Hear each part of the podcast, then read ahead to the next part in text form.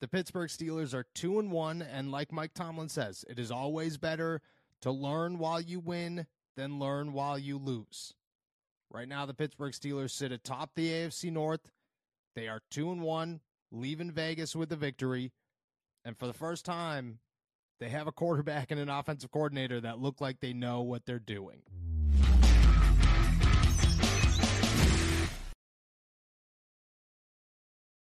What's going on, everybody? I'm Noah Strackbein. Thank you for jumping on to Steelers to Go, your daily to go cup of Pittsburgh Steelers news and analysis. Find us on youtube.com slash all Steelers talk and subscribe anywhere you get your podcast. Let's talk about the Pittsburgh Steelers, their victory over the Las Vegas Raiders.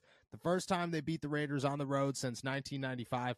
Uh, Kenny Pickett has already done something in year two that Ben Roethlisberger was unable to do throughout his entire career.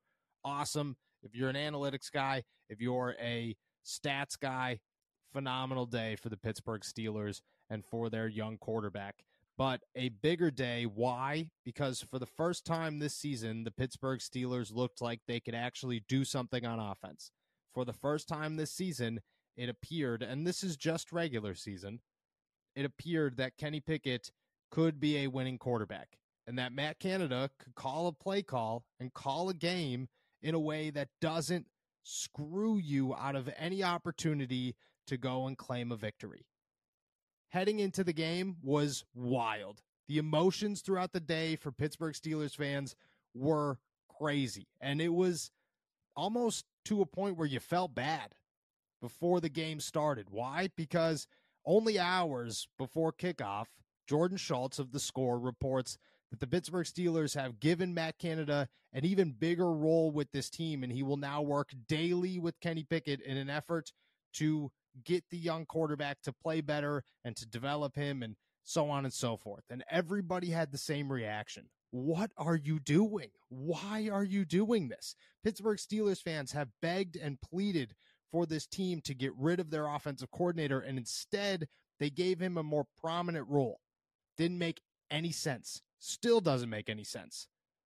But if you're gonna take a chance if you're going to put that much pressure on yourself and on your offensive coordinator as a head coach, as a GM, as an owner. This is the game that you wanted to have. You wanted to have a moment where your quarterback, who looked rattled early, and your offensive coordinator, who looked like normal Matt Canada early, could come through in crucial moments, can do enough to win you a football game and to come close to breaking some milestones that they desperately need to break. Now, before we get into the good, there were definitely some bad. Kenny Pickett remains a guy who a lot of times looks way too rattled out there. There is no reason to have the happy feet that he has. The offensive line isn't great, but it's not that bad. And there are plenty of times where if Kenny Pickett stays in the pocket, there is no sack, there is no throwaway, there is no incompletion, there is no totally lost play. He gets himself into those situations all the time. It is almost as if Kenny Pickett is still a player who the game is moving way too fast for. Like it is game one against the New York Jets, and he is sitting around still beyond lost because everybody around him is moving at a speed that he cannot adapt to. That is what it feels like. The second that he hits that drop back, you almost certainly know that he's going to try to move and going to try to change where the pocket is and run and use his feet because that's just what happens. When the game's moving fast, you want to move with it. That way you could try to slow it down. The problem is, is it doesn't work. Now, when it did, when Kenny Pickett was able to stay in the pocket, even if he was taking hits, he was able to deliver blows. He was able, able to hit a deep ball to Calvin Austin or a play action touchdown pass that we will get to in a minute to Pat Freiermuth or open receivers and Allen Robinson or George Pickens across the middle. There were huge plays that Kenny Pickett made once he could tell himself, stay in the pocket, make a play, stop being rattled, just calm down for two seconds and let it all develop. And when it develops, it works. And that's what we needed to see because that's what we saw in the preseason and that's what they worked on all summer.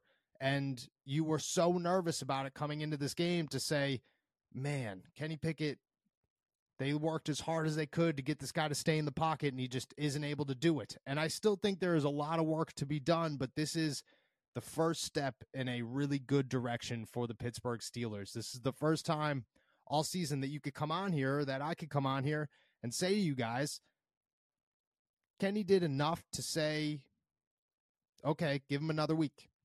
Okay, let's see where this goes. This isn't terrible. You could build off of this. That wasn't there the first two weeks of the season, and that's huge. For Matt Canada, I mean, we just said it. There was a play action touchdown to Pat Freiermuth, and everybody on social media lost their minds. Why? Because we didn't think that was possible. We didn't think Matt Canada knew what play action was or that he had any idea or sense to use it. You want to know what there wasn't this game? A bunch of random jet sweeps or useless halfback tosses. The play calling was actually pretty decent. For the first time all season, possibly the first time in two and a half years, Matt Canada called a game where you sat there and said, All right, this is not bad. This is okay. This is pretty good. There are no complaints. There were moments where you're like, eh, probably could have got better, but I think everybody has those moments.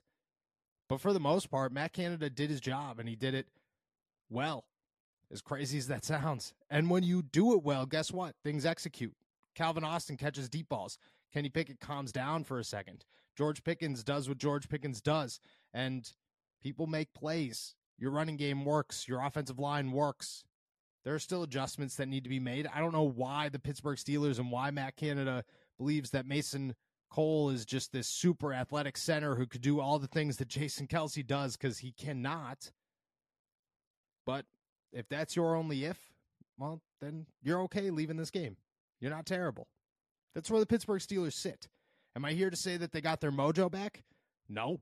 I still think there's a long way to go before the Pittsburgh Steelers offense is good enough not to wear out their defense, not to bang up everybody, and to win games in crucial moments.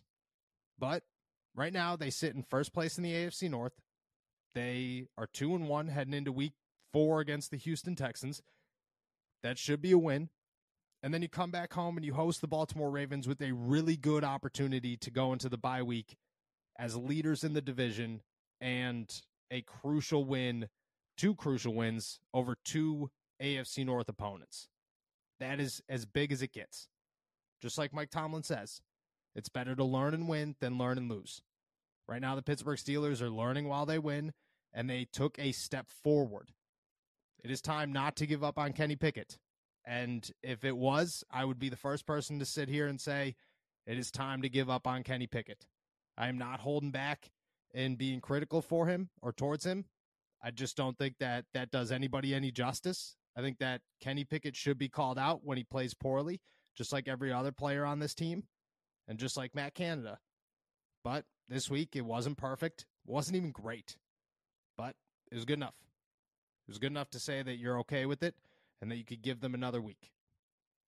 The Pittsburgh Steelers offense is on track to do something, maybe nothing, but you're feeling okay. And that's good enough for right now.